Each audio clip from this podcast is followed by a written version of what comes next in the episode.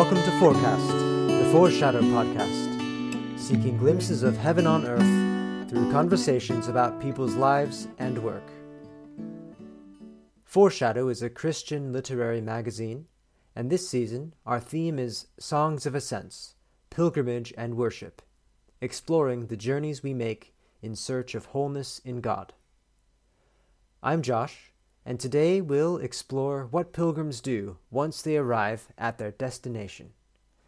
After a short personal reflection, I'll share work recently published on Foreshadow that explore this theme.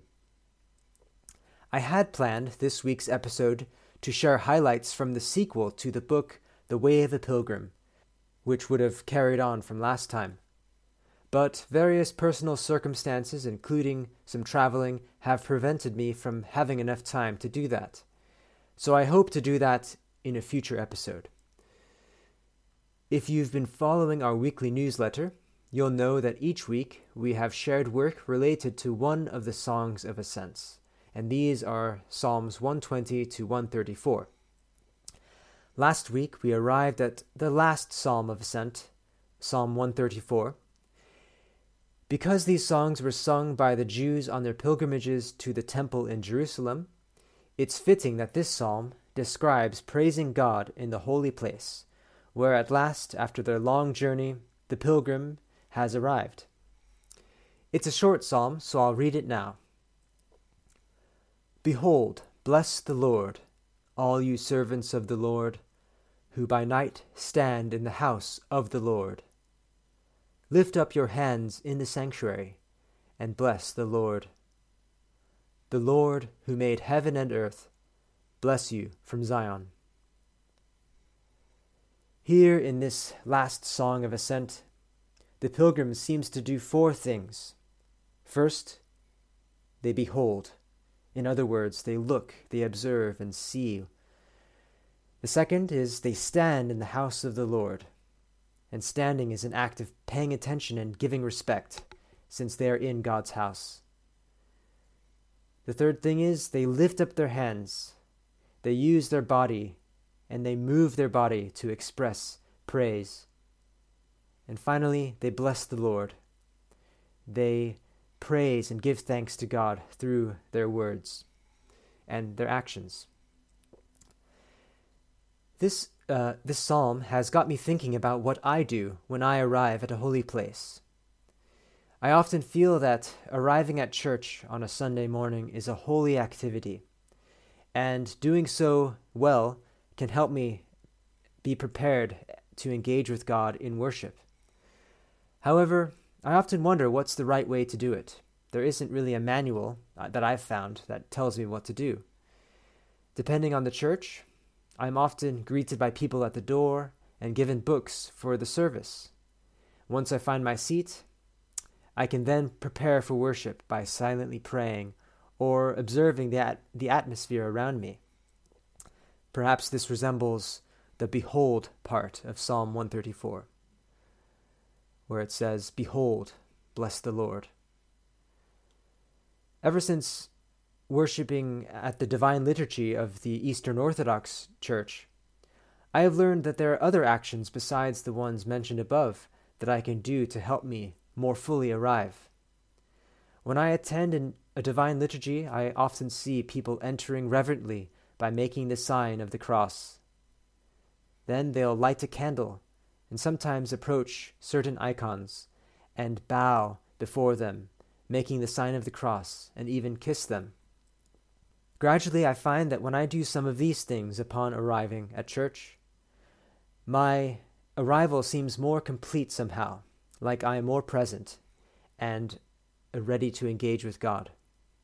I was thinking about this question of what we do when we arrive at a holy place also last week when I, after attending a wedding in the borders of northeast England, we decided to visit Holy Island in Northumbria on our return home.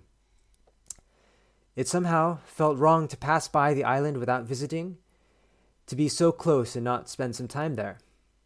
We were drawn almost magnetically, perhaps because of its rich history and legacy, but also perhaps because of the spiritual grace that one seems to find there.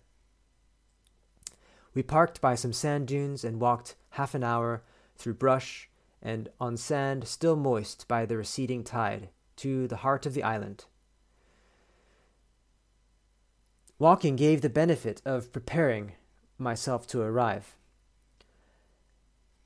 Soon after we arrived, we could see from the cliff top that the tide was low enough for us to cross the sands to an even smaller island, one with a large wooden cross on it. This is called St. Cuthbert's Isle, where St. Aidan and St. Cuthbert after him, as abbots of the monastery on this island, would frequently go for solitude.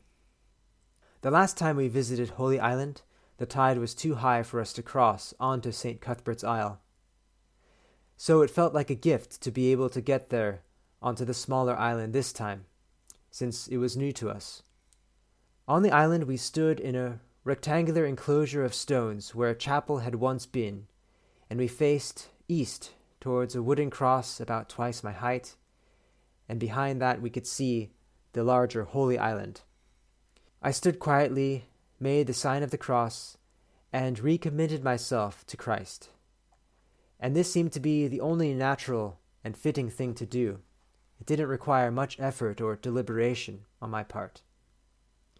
It echoed an experience I had several years earlier when I was a guest for a week on another holy island, the Isle of Iona.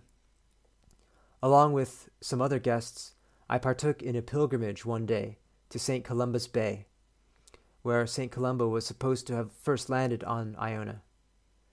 The leader of the pilgrimage asked us to find two stones, one that we would throw into the sea, representing things we wanted to leave behind, like Columba leaving his native Ireland, and another stone that we would keep representing our commitment to Christ. When I took my second stone, I told God that I wanted to live for Him wholeheartedly. And this act probably involved some words, some prayers in my mind, but most of it was nonverbal. Going back to St. Cuthbert's Isle, that was like the experience of standing before that cross. We left the small area around the cross and walked to the foot of a cliff facing the other direction. I could see that the sun was shining on some areas of the sea, brightening the waves in thin strips. Two seals were poking their heads out of the water, and they were watching us. It felt like a blessing from God. As Psalm 134 ends, The Lord who made heaven and earth bless you from Zion. And now, for the remainder of this episode, I'll be sharing work recently published on Foreshadow that relate to this theme of arriving at a holy place. The first is a poem by Linda McCullough Moore called Asylum. Although this poem does not directly relate to arriving at a holy place, as it tells the story of someone arriving at an abandoned asylum instead, I think it provides a helpful contrast to arriving at a holy place. And we have the benefit now of listening to Linda McCullough Moore reading her poem. Not everybody gets to where they're going in an ambulance.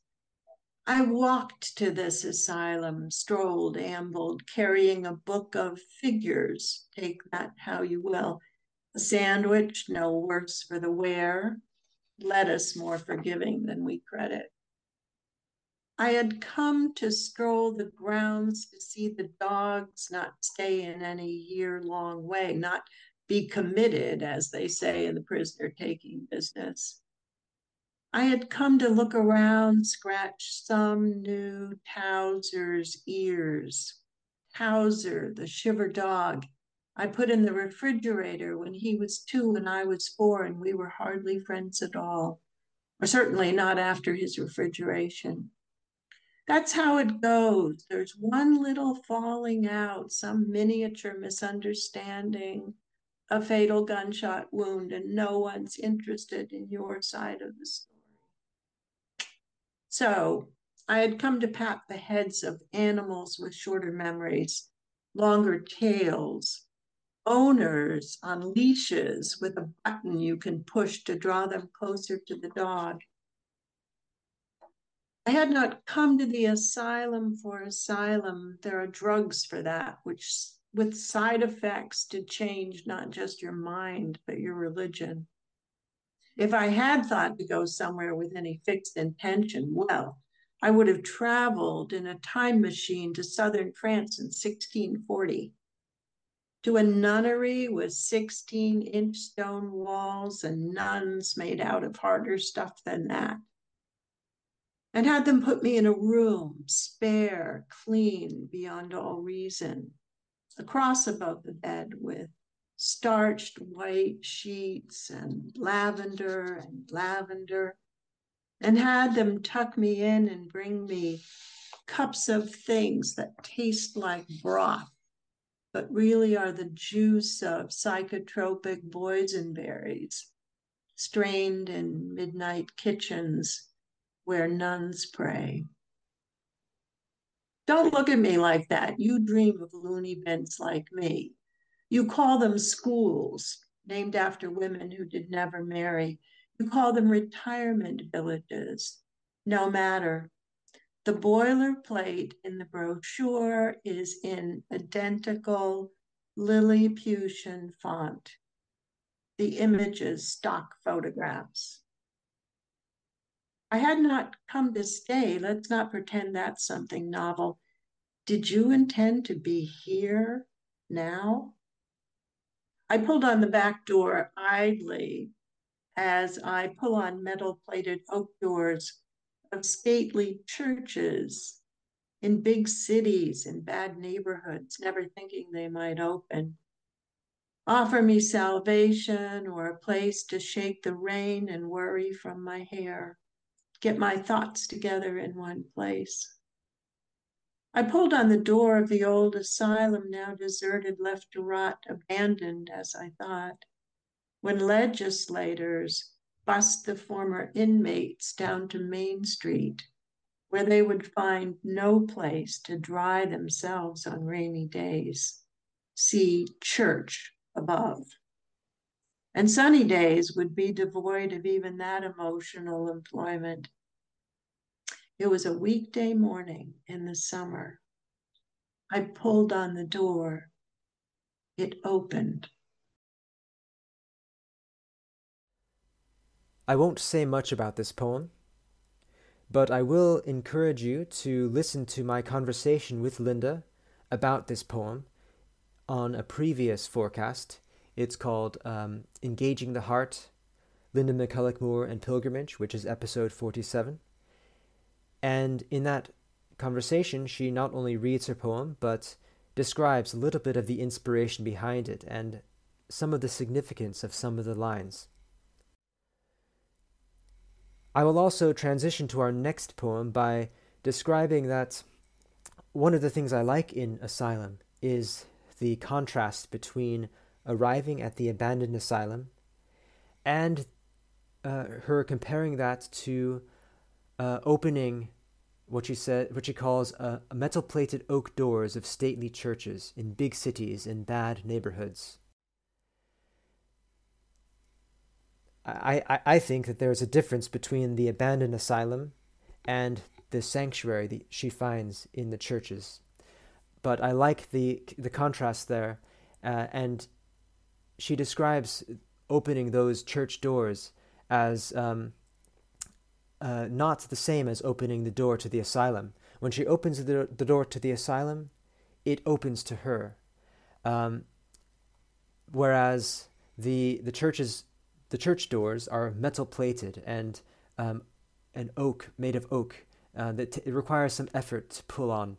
But when she finds they're open and when she does open them, uh, requiring some effort, she finds something different there than what she finds in the asi- abandoned asylum. There in the church, she finds salvation, a place to shake the rain and worry from her hair, to get her thoughts together in one place. So, our next poem is one that we published just last week, and it's by Erin Clark. Similar to as I was describing before, it provides another con- yet another contrast to arriving at the abandoned asylum. This one is called Found Poem upon arrival at the Abbey. Dear sister, welcome. I hope that you have had a good journey and that this will be a blessed stay. If you would like us to meet, I could come to St. Hugh at 3:20 on Wednesday. But if you want to be undisturbed, I shall quite understand. With love, Sister Mary Cuthbert. Pax.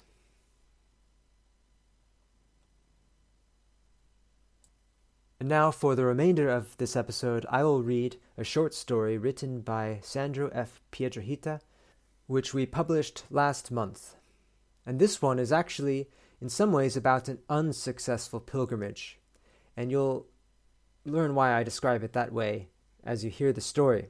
But this one, too, describes a character arriving at a holy place and being transformed, perhaps not in the way she or others had wanted or expected, but being transformed and um, and then going out into the world and um, bringing that holiness to the people around her. So this one is called God Alone Suffices.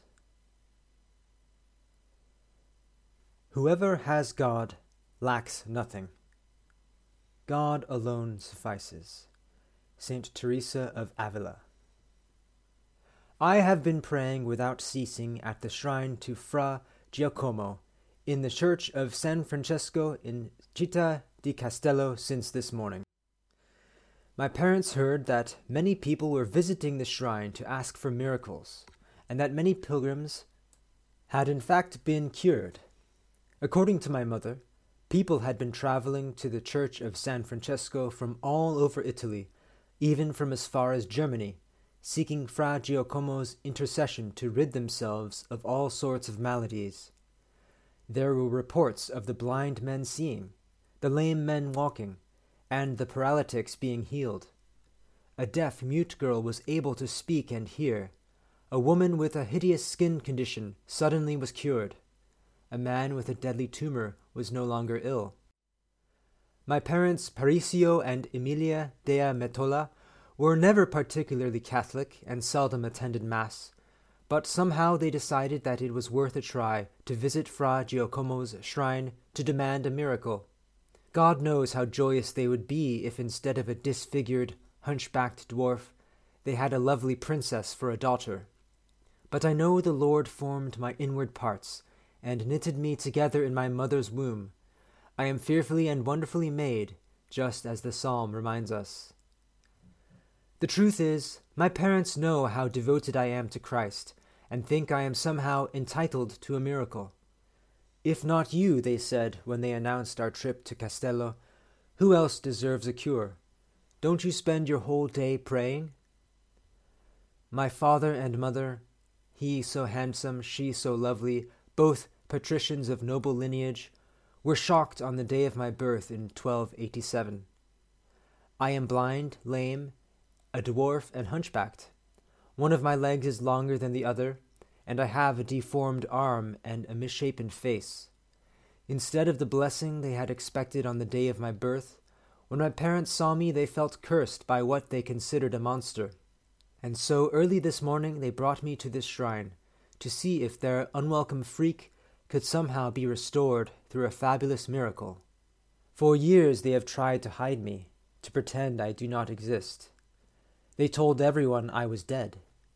Since I was a six year old, they have kept me hidden in a small stone cell without a door, attached to the chapel of St. Mary in Metola, a place where nobody could see me, other than Fra Capellano, who taught me about the Lord and gave me Holy Communion through a small square window. Later, in my sixteenth year, they transferred me to a secret underground vault in the palace at Mercatello, which was even worse, for I was not close to the house of God and could not listen to Mass or receive the sacraments. But yesterday they decided for the first time in thirteen years to take me out of my prison cell. My parents desperately wanted to see if God would do something to rid them of a cross they felt they had unjustly borne for far too long. Of course, they made sure I was heavily veiled, so that no one could see my face, and we left under cover of darkness. When we arrived at the shrine, I asked for a miracle, mostly because it would please my parents. As for me, I long ago made peace with my deformity. To quote St. Paul, I will boast gladly of my weaknesses, so that the power of Christ may rest on me. I think that when we initially arrived, my father and mother had some hope of a miracle. But as the hours passed and nothing happened, they became gradually less enthused. Soon my father went back to the inn. Not being a man of faith himself, he had thought the idea of asking for a cure for so many disabilities was doomed to fail from the beginning, and as the hours passed and there was no miracle, my mother too became increasingly desperate. Pray hard and loud, my mother ordered me, so that God can hear your voice above that of all the rabble. God can hear me, I told her. There is no need to shout. Well, pray, pray, she beseeched me. Tell the God you pray to that it is unjust for him to have given you such a punishment. I have not been punished by God, I gently rebuked my mother. Each person has a different cross to bear. God knows why I have been born this way. One should never question the designs of our Almighty God. Just pray, my mother insisted. Never mind whether or not you have been punished. I know that your father and I have certainly been punished. What great sin have we committed that we should have deserved such a terrible blight? Please, Lord, I said to satisfy my mother, heal me of my deformity, restore my vision, rid me of this disfiguring hunchback, fix my legs and make my face beautiful like that of my mother. Make me the daughter my parents have always wanted. And then I added, as I had been taught by Fra Capellano, but not according to my will, but yours be done, my lord. Don't say that, my mother cried excitedly. Don't give him the option of denying your request. You make it sound as if you didn't care much either way. Demand a miracle. Demand it urgently, Margarita. You always pray so much, he has to listen to you. We can't demand anything from God, I responded in an even voice. God will do whatever is best for my soul and for his greater glory. Oh, you're hopeless, my mother cried. Maybe your father is right. Maybe even God can't help you. For God, nothing is impossible, I replied. Well, then pray, my mother repeated. If he is so powerful, let him show his power. Although I could not see anything, I could get a sense of who else was at the church based on my mother's apparent disgust at the sight of the other pilgrims, which she made no effort to conceal. She complained about the foul, pestilent odor of the crowds, and told me that, but for her desire to see me healed, she would never have endured it. And it was true that the stench of sweat and dirt was everywhere, the smell of working men and women, many of them suffering from one illness or another, but I did not think of the malodor of the pilgrims, but of their great faith and devotion, which I could hear all about me. You should be thankful that I'm at your side, Margarita, said my mother. Realize that I'm doing this only for you. This place is full of hideous creatures, a parade of horribles, a lot of them filthy and disheveled. Many of them are visibly diseased, and I dread the possibility of contagion. There's a woman whose face and arms are covered by red, bleeding pustules, a man defaced by enormous black warts as big as eggs, another with repellent boils, and all you do is say, Lord, do whatever you will. If you're not going to put your heart into your requests, just let me know, Margarita, and we can put an end to all this praying. All right, I shall begin to pray the rosary, I said.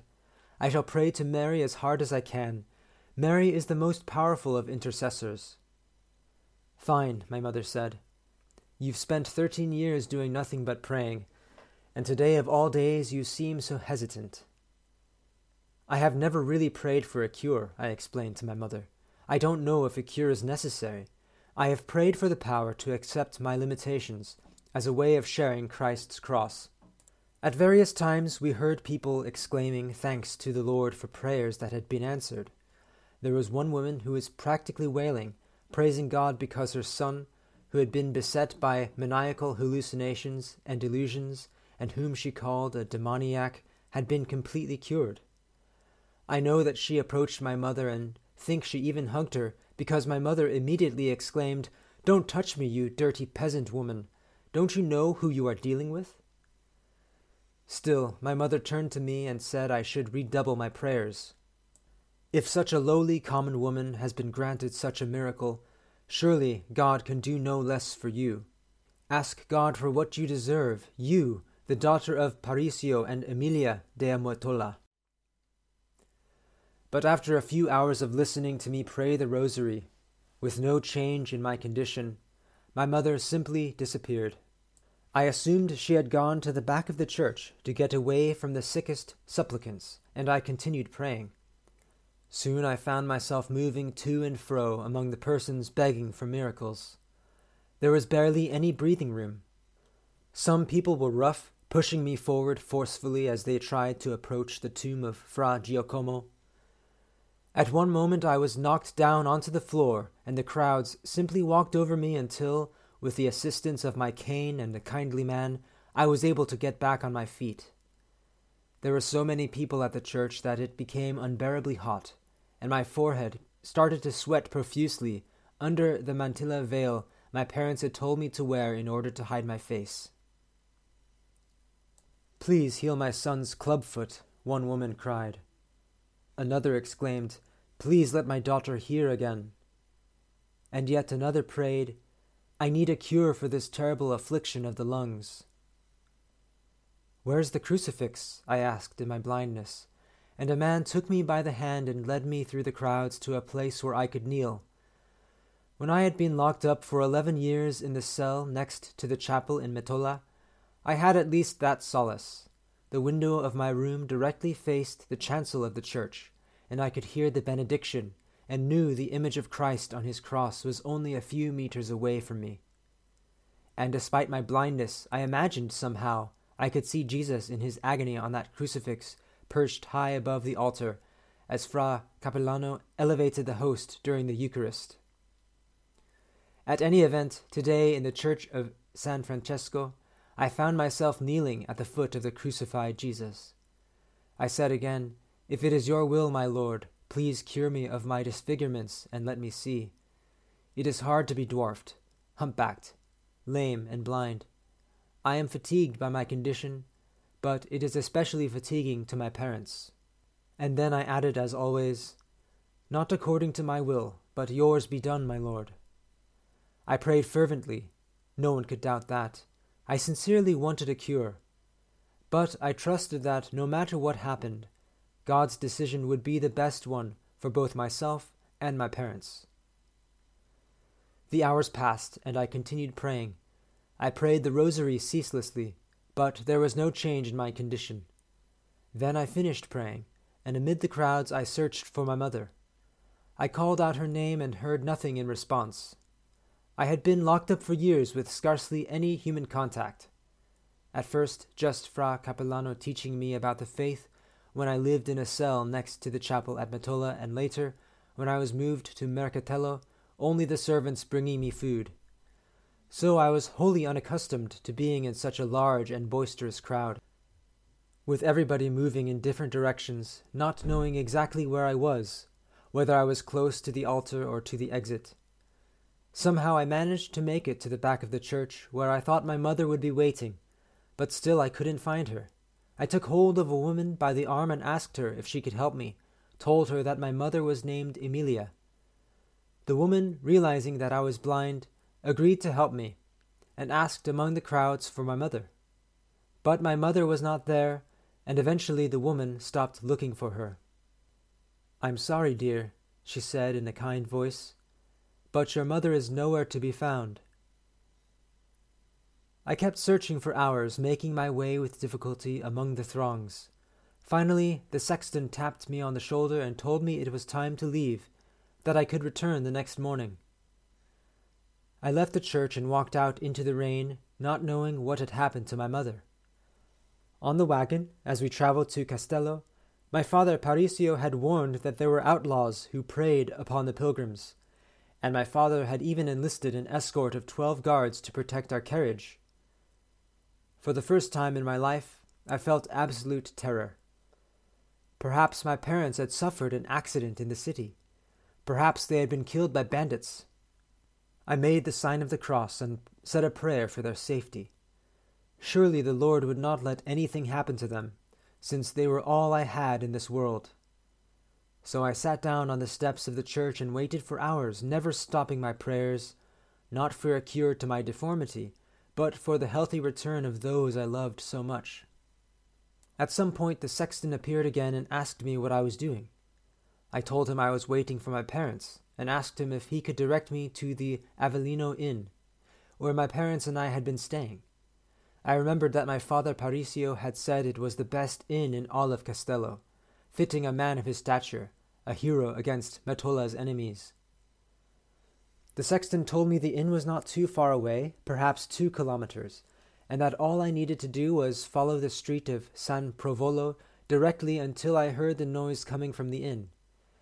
The sexton added that many people gathered to drink at night on Saturdays at the Avellino Inn, and that I couldn't miss it even if I tried. I don't know if he realized that I was blind.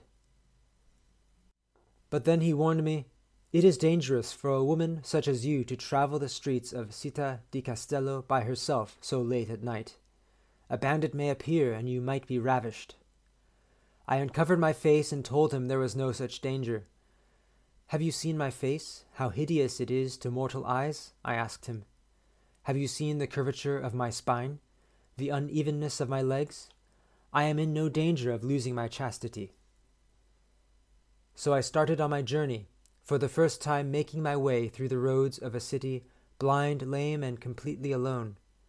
Although I wrapped a shawl about my head, it did nothing to protect me from the rain. The streets were barren, probably because of the weather, and I couldn't find anyone to give me further directions. I noticed there were structures on either side of the road, what I imagined to be houses, and I walked with one hand on the walls and another on my cane, Surely this way I wouldn't get lost if I simply followed the houses on what I imagined was the street of San Provolo. But it was hard to walk on the uneven, muddy road, and I stumbled and fell several times, just like the Christ had fallen as he carried his cross on the way to Calvary. Every time I fell, my garments got covered in more and more mud. In all my years on this earth, I had never realized how challenging it was to be lame and blind at the same time. But the hours passed, and at some point I concluded that I had taken the wrong course. There were no longer any houses, only what seemed to be empty fields. I kept walking anyway, but in the opposite direction, trying to return to the place where I had come from, until I ran into a pack of dogs. I had never heard a dog bark before, let alone seen one, but Fra Capellano had instructed me about the animals in God's creation and had told me about dogs, cats, cows, and so many other creatures. I did not know what to do when faced with all those dogs. There must have been about a dozen of them, and I was afraid that if I moved, they would pounce upon me. And indeed, when I made the slightest movement, I heard more than one of the dogs starting to growl quite fiercely. I imagined them shredding me to pieces, biting my legs, my face, my head, and there was nothing I could do to protect myself no human to rescue me. I was completely alone. And then I said a small prayer to the Lord, and the animals ceased their barking and growling, starting to sniff me with curiosity instead. Suddenly I knew I was safe. I even dared to caress one of the dogs, with woolly hair and floppy ears, and he was gentle as could be, wet and shivering, just like I was. I sat on a rock in the rain and decided to wait for dawn, when the people would fill the streets again, and I could be told how to make my way to the Avellino Inn to find my parents. I tried to wipe off the mud from my skirt and blouse, but it was useless. Finally, day broke, and shortly thereafter I heard a group of women walking together. I told them, I am blind. Please help me. I need to find the Avellino Inn. Somehow I got lost last night. Well, you're nowhere near it, but it just so happens we're going in that direction. You can walk with us. You just have to follow the river for a couple of kilometers and then walk south for another kilometer. Are we close to a river? I inquired. Yes, one of the women told me. It is the Tiber River. You can't hear it because it's raining, but if you prick your ears, you will sense its movement. Finally, soaking wet and muddied, I arrived at the Avellino Inn. I said to the concierge, I am looking for my parents, Parisio and Emilia Dea Metola. Can you please tell them I am here? Well, I'm sorry, the woman answered in a curt tone, and then she hurled out a few words that hurt like knives. They left yesterday afternoon. Apparently, they left without you, although they did leave a message for you. She handed me a piece of paper. I can't see, I said. Can you tell me what it says? The woman began reading. Since you have not made the slightest effort to demand a miracle, and you are so happy in your condition, we have decided that it is best for you to face your perils with God alone. We are done with worrying about you and will leave everything in His hands. Find a church or convent where they will take you in and feed you, or learn to beg if you must. Please do not look for us again. Parisio and Emilia. I started weeping. I began reeling. What am I supposed to do? I asked the innkeeper. I can't see. I can barely walk. I've been locked up in a room for years, never having to make my way around a city. How am I supposed to keep on living? I'm sorry, the innkeeper responded. You can't stay here. I am not running a charity. In any case, there is no room at the inn at the moment. Perhaps you should just walk to the cathedral in the center of town. That is where all the beggars go to ask for alms. I am sure that seeing your condition, many people will give you something. Enough, at least, to eat. Few people are as cursed as you appear to be, my dear. I responded amid my tears, I am a temple of the Holy Ghost, made in his image and likeness. My condition is not a curse, but a gift from God. And with that, alone and blind, I began to brave the streets of Città di Castello, unable to cease weeping. With the passing of the years, I would learn to navigate those streets from east to west, from north to south, as if I could see them with the eyes of God Himself. I mouthed another prayer to Jesus, not a desperate prayer, for I confided in Him, and then I started to walk. Eventually, I asked a man I found on the street for directions to the cathedral. As you can see, I am blind and crippled, I told him. My name is Margarita. I need to find the cathedral to see if someone will take pity on me and at least give me enough so that I may eat. I ate nothing yesterday, since I prayed all day and night. God knows that I am hungry. Even a loaf of bread and cheese would do. I, too, am a beggar, the man volunteered in a tone that can only be described as cheerful. My name is Giuseppe, and I am on my way to the cathedral. You can walk with me, you are new in town. What brings you here? My parents live in a castle on top of a mountain in Metola. They are very wealthy, noble people. They came to Città di Castello on a horse and wagon to ask for a miracle from Fra Giacomo, and when I wasn't healed, they simply left me as if I were an animal to be cast away and forgotten. Frankly, I am worried about their state in the eyes of God. To leave me alone under such conditions is surely the gravest of sins. I shall spend whatever is left of my life praying for their souls. That is the least of your worries, Giuseppe told me. You are in peril in this city. Some bandit might try to assault you to see if you have anything worth stealing. Better not to walk alone in this town. I told Giuseppe I was sure God would protect me and quoted from the twenty third Psalm Yea, though I walk in the valley of the shadow of death, I will fear no evil, for God is near me, his rod and staff, they comfort me. Then I remembered another psalm that Fra Capellano had repeated to me constantly over the years, probably because he was furious about what my proud parents had done to me when I was a child. My father and my mother have forsaken me, I quoted Fra Capellano, but the Lord has taken me up so you are a pious woman, Giuseppe said, and you know your scriptures. The Lord has always protected me, and I trust He will continue to do so. He is my refuge and my strength, even when the people I most love have failed me. Well, you certainly need strength. Being crippled like you isn't easy, especially since you're also blind. And I assume your parents didn't leave you any money.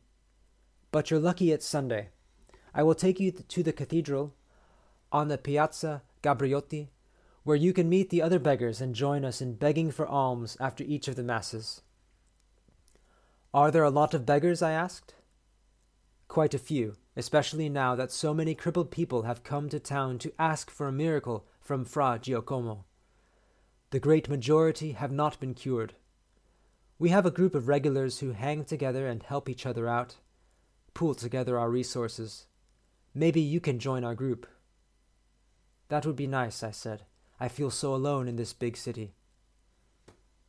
During the rainy season, we sleep under bridges or sometimes go to an abandoned house on the outskirts of town, but it is pretty distant, and some of the beggars are too lame to go that far. Giovanni has no arms and legs, so he has to be carried. Elena is hopelessly crippled, even worse than you are, and Gianna is too old to walk very far. I myself am pretty disfigured, although of course you can't tell. I am missing a leg and can barely walk with my crutches, Margarita. And my arms are so withered that it is impossible for me to work. I can barely feed myself with both hands. I can see your heart, which is what's important, I said. I can sense a kind and loving soul, lovely in the sight of God. And when it is not raining, Giuseppe continued, we sleep wherever God finds us. Can we please slow down? I said. I am not used to walking, and last night I walked for hours. Both my legs are aching horribly, as my unused muscles must have been terribly strained. So we shall have to take it a little slow. I hope you don't mind, Giuseppe. Not in the least, Giuseppe answered. I don't walk that quickly either, Margarita, he added with a laugh. After a long, slow walk, Giuseppe took me to the steps of the cathedral. I would like to go inside, I said. I heard so much about the marvelous cathedral of Città di Castello from Fra Capellano. He described the vaulted arches, how high the ceiling is, the marvelous stained glass panels showing the stations of the cross. I want to enter and feel the sense of wonder, even though I cannot see anything. I would like to attend Mass, Giuseppe, to receive the Holy Eucharist. After what I went through last night, I have so much to be thankful for today. Thankful? Giuseppe echoed.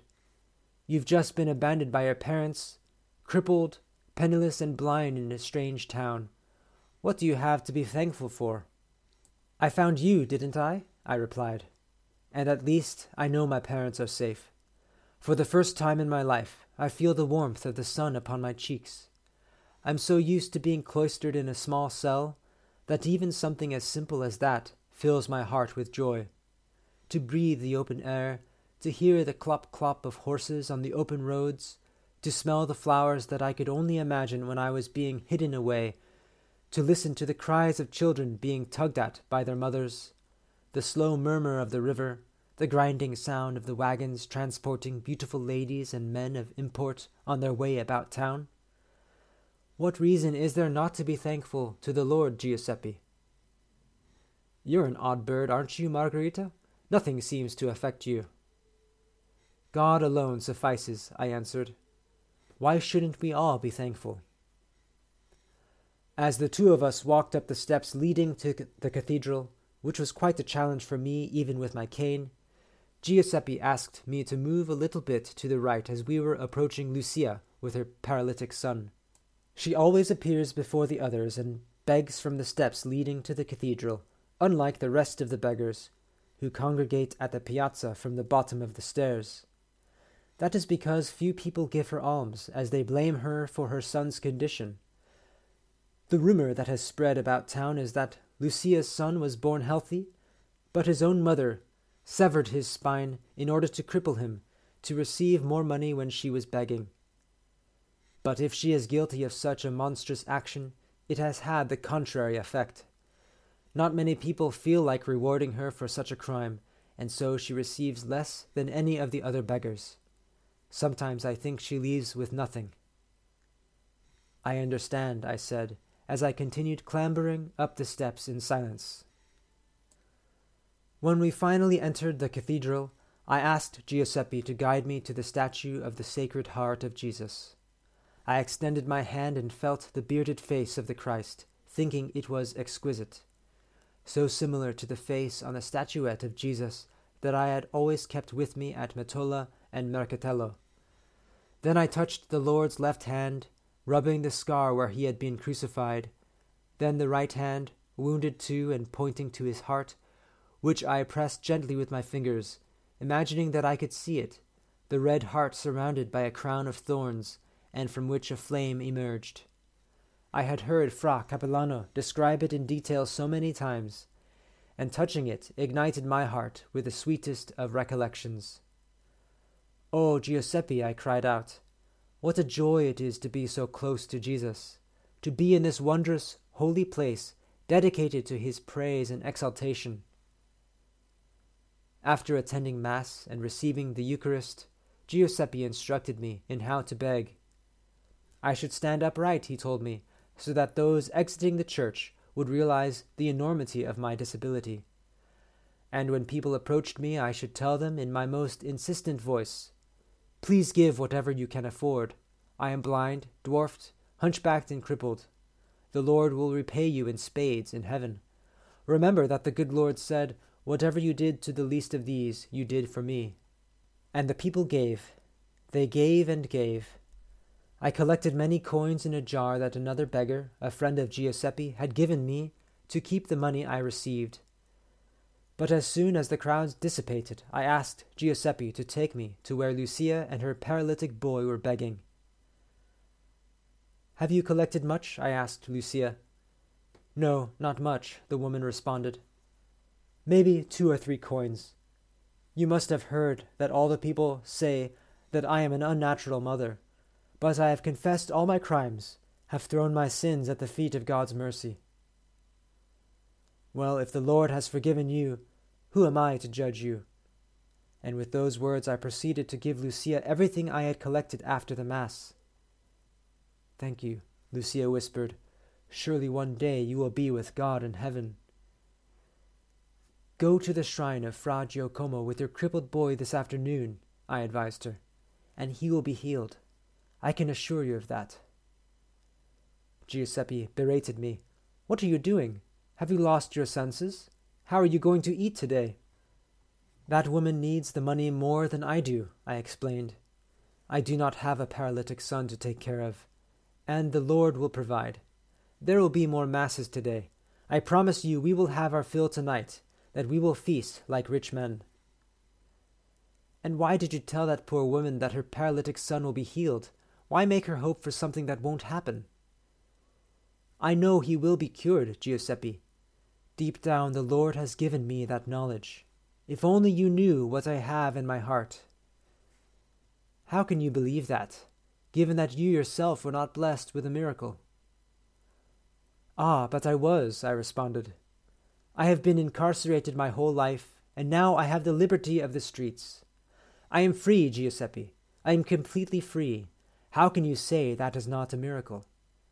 When I was living in a dungeon, with only a pallet and an old bench to sit in, unable to attend Mass, unable to receive the Eucharist, if my parents had not abandoned me, I would have had to return to my prison. Now I am liberated so that I can fulfill whatever plans the Lord still has for me and I believe he has wonderful plans. So don't pity me, Giuseppe. As one of the glorious Psalms says, Out of my distress I called on the Lord, and the Lord answered and set me free.